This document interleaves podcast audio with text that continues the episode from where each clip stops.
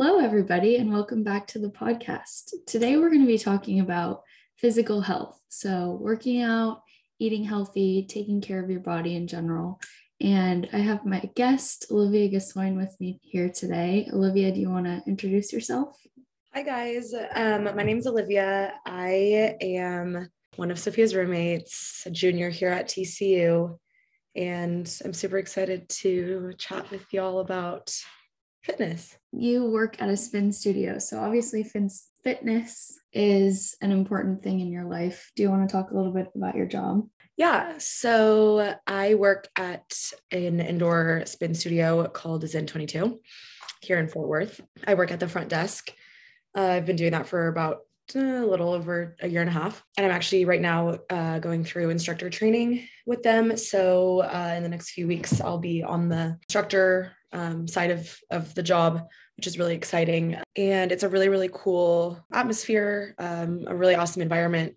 I've met a lot of really cool people. Um, and it's it's really been one of my biggest blessings since coming to college. Cool. And how is that going when you're trying to balance work and training and going to school?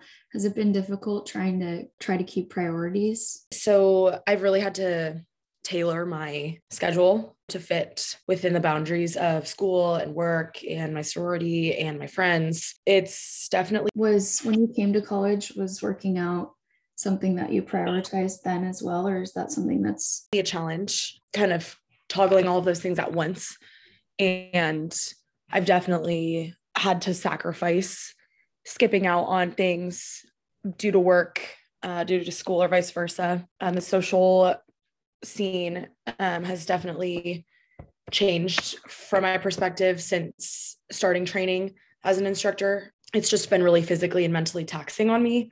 So it's definitely shifted a bit in the way that I'm able to do the normal junior year of college thing. I've kind of shifted that into more of a fitness based lifestyle rather than just the student social life that I've lived for the past two years. Yeah. And you mentioned the past two years come later in life. Yeah, I definitely was interested in fitness and wanted to learn a lot more about it. Um, in high school, I was on the dance team, and that was kind of my main source of fitness and was a huge part of my lifestyle. Um, it was really was not until I started working at my spin studio where I learned the value um, that fitness has and the impact that it's had on my life. And I think growing with the people that I've met with or that I've met through my job, both physically, mentally, emotionally, really every aspect of of my life has has seen a lot of growth and a lot of change since dedicating a good majority of my time to fitness. So I definitely think it's something I've always been really passionate about, but it's it's really exceeded its its limits since starting at my job. And I've kind of noticed that now that okay, so you mentioned you know the value that it adds to your life. Do you think that fitness is something that is important for someone to work into their day because I know for me, at first, when I came to college, I was so excited to have a gym so nearby, the rec center that I was going, I went every single day. And I think that kind of fizzled out, especially last year, where I was getting into harder classes and trying to grow relationships and prioritizing other things, going to the gym and doing a really hard workout or running five miles, even if I take I've mentioned on the podcast before, even if I take a 30 minute walk one day, I think that just moving your body can add a lot of value to your day. So, do you agree with that? And I guess what are your thoughts on making that a priority to put into your day? Yeah, I definitely agree. I think that fitness and the way that people see it, it's not black and white. It's not, you know, one person is like me and is extremely and, you know, arguably more motivated to be in the fitness realm than in other aspects of of my daily life it's not you know that one particular lifestyle versus one that's completely anti fitness anti working out gym the whole the, the way that whole nine yards i think that there's a huge gray area in the way that people perceive fitness the way that they prioritize it uh, i feel like i've I've gotten kind of lucky in the sense that, you know, I I study really hard. Um, school has always been my number one priority, always will be. However, I've noticed especially living with roommates and inserting myself into a large friend group, just the stark difference in my major runs versus others. Um, I, I definitely would agree that the workload of my program that I'm studying is a lot less than say someone who is a business major or, you know, pre-med. There's different le- there's different varying degrees of how to balance the school and work working out lifestyle. And i think a lot of that comes largely from how you prioritize school. And for me like i said it's been my number one priority forever but when i know that i have a free window and I know that I don't have a big week coming up school wise, that to me automatically reads, okay, I have all of this this leeway to go work out. To some people, that's not what it reads. To some people, that means that they can watch more TV or they can be on their phones longer or they can go out to eat with their friends. Um, it means a lot of different things. But I think the prioritization of fitness really just comes from a mental state of of determination and just feeling motivated to go like you said, you went to the rec a lot your freshman and sophomore years and it kind of fizzled out. And that definitely happens. There's definitely been drops in my level of motivation to go work out. You know, if I have a really busy day and I do a really hard workout in the morning. Uh, but I just know myself well enough to know that I will end up feeling really fortunate and thanking myself once I just get the workout done, even if I don't want to. So I think it's just really a matter of knowing yourself and your body and and knowing that that that's something that's important to you. Yeah. And obviously you do a lot of spin classes because you work at a spin studio, but at least for me, I know that I know the time and place for a harder workout. I'm not going to feel as good later in the day. I'm going to kind of crash. So, do you have like alternative workouts other than spin classes? You know, do you have a workout that you set aside for if you have a busy day that you can get done quickly or? Yeah, kind of like you said a little bit ago, just getting out and moving your body, even if it's for 30 minutes, is key, not only to your physical health, but also your mental state. Any type of fitness is how you how you want to lay that out working out also produces a lot of endorphins and it makes your brain happy and um, there's there's a lot of science to back the happiness that your body produces when you physically exert it i think it's really key that when you start kind of getting in a fitness groove that you change it up um, i and i definitely fall victim to getting into a pattern of just spinning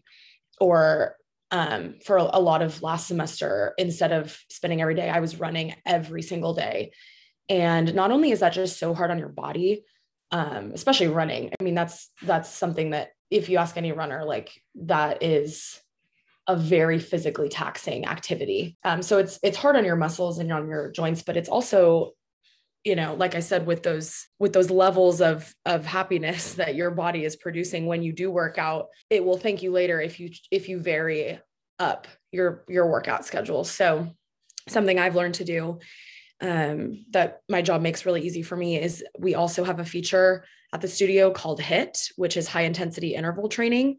And that is kind of a circuit based workout where you go from station to station and are doing different weights. Uh, that can be body weight, so push ups, burpees, squats, lunges, um, or we also have machines that kind of facilitate that same movement. So we have like rowers and dumbbells, um, kind of the the typical equipment that you think of when you when you see people doing that, that in the gym. And that's been really helpful too, just to kind of let my body have a break from spin, but also give it some time to build up on muscles that it doesn't typically work. So I think that, you know, like I said, once you kind of get into a groove and figure out what you like and what you don't like, the only way to do that is by taking classes, um, trying out different workouts on Instagram, I save so many like fitness influencer posts where they do different workouts and I tried them myself and sometimes I love them, sometimes I don't, but really the only way to figure that out is if you do them yourself. Uh, so once you kind of figure out what you like and what you don't, then you can build from there and kind of frame your your schedule around what types of workouts are being offered and what you want to do. You mentioned social media, and this podcast is actually from my social media class. So I find that really interesting. We've talked a lot about influencers and influencer kind of culture, but we haven't really talked about the fitness side of Instagram and TikTok and YouTube, especially for me at least. Um, I know over the beginning of quarantine, Chloe Ting on YouTube was a huge thing. So, do you see kind of YouTube or Instagram or TikTok in kind of the fitness world? I know you work with a lot of people who, I guess, do you hear people talking about those kinds of trends like 1230 treadmill thing or mm-hmm.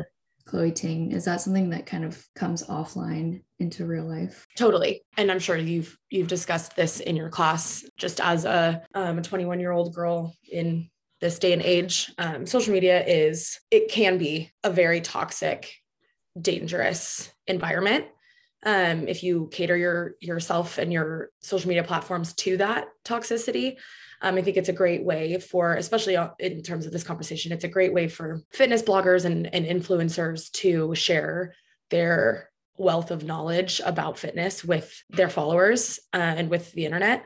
And i think that i've definitely gained a lot of insight about you know what a healthy body should look like versus one that has been altered to fit society standards. And you know that's a that's a whole other conversation. It's a really big thing that i see on a daily basis on my instagram on my twitter snapchat tiktok. It's it's all over the place. But i definitely think that i think i've definitely been able to navigate social media in the sense of determining what is going to be a genuine post worth reading and worth saving versus one that might be faulty and and doesn't really add value to my life uh, as someone who is so passionate about fitness there's some really really good out there that has a lot to do with mental health physical health emotional. Um, but then there's you know the ones that you see that that your intuition kind of tells you this isn't going to be something that's going to positively fuel my my social media consumption. So i think it's just a matter of of catering your your values and matching them to what you're consuming online. Yeah, and I definitely see that in kind of the diet culture, diet trend, mm-hmm. especially on TikTok.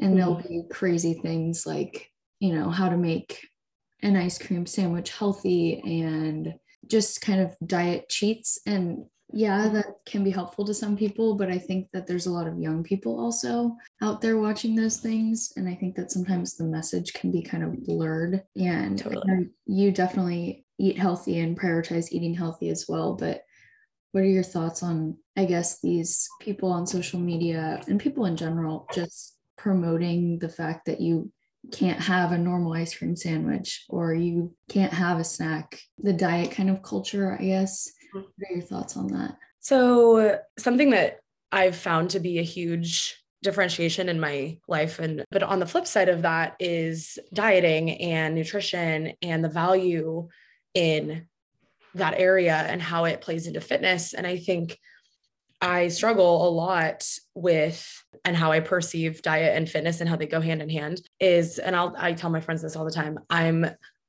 one of the most motivated individuals that I know when it comes to fitness. I'm up for any challenge, whether it's distance running or taking a HIIT class at, at the studio and going up in weights or pushing myself harder than I should in a spin class. I'm so determined to beat my own PRs and and do all of the things that my like, you know, my Apple Watch will tell me that I'm that I'm doing good at diet culture and and food. I have um, definitely a long way to go personally in the relationship that I have with food and the way that I perceive it. I definitely have had moments of of restriction for myself um, in terms of food and counting calories and doing things that personally for me are not beneficial, rather are hindering my success uh, mentally and and and physically. I think to go off of your conversation about social media and you know seeing recipes to make something ordinary seem healthier. The only really short answer and an explanation i have to that is everything in moderation. So you know instead of leading a restrictive lifestyle in the kitchen like it is so important and necessary and vital. Really like to and in person but you know it's blown out of proportion sometimes on social media i think that girls especially to your health and well-being when you allow yourself those simple treats in moderation. We all know that eating an excess amount of ice cream sandwiches is probably not going to be the best thing for your mental and physical health, but allowing yourself, giving yourself grace, allowing yourself that one ice cream sandwich because that sounds good and you want it is so healthy. It is so important. And I think I even I need to remind myself of that too. It, it's not always about being restrictive and counting what what nutrients are going into your body and and celebrating when you don't eat enough. Um, I think a lot of girls online give themselves praise and give others praise when not enough is being consumed throughout the day. And it makes me really sad when I see that because your body needs those nutrients. It needs it tells you what it wants and what it needs and when it needs it. So when I see people celebrating the fact that they feel, you know, maybe lightheaded because they didn't eat enough and it's all of a sudden 7 p.m. and they have not eaten a meal. Those things are really hard to overcome just as a bystander because that's clearly not the way to lead a healthy lifestyle, especially in college. So I think the topic of diet culture and the way that it kind of gets played out in college, especially at our age, is one conversation that is definitely definitely needs some TLC. But I type that's kind mm-hmm. of given to us socially. I think, like I said, being able to cater your consumption of news and social media to one that's positive and healthy definitely helps to, to get that positive reinforcement. Yeah.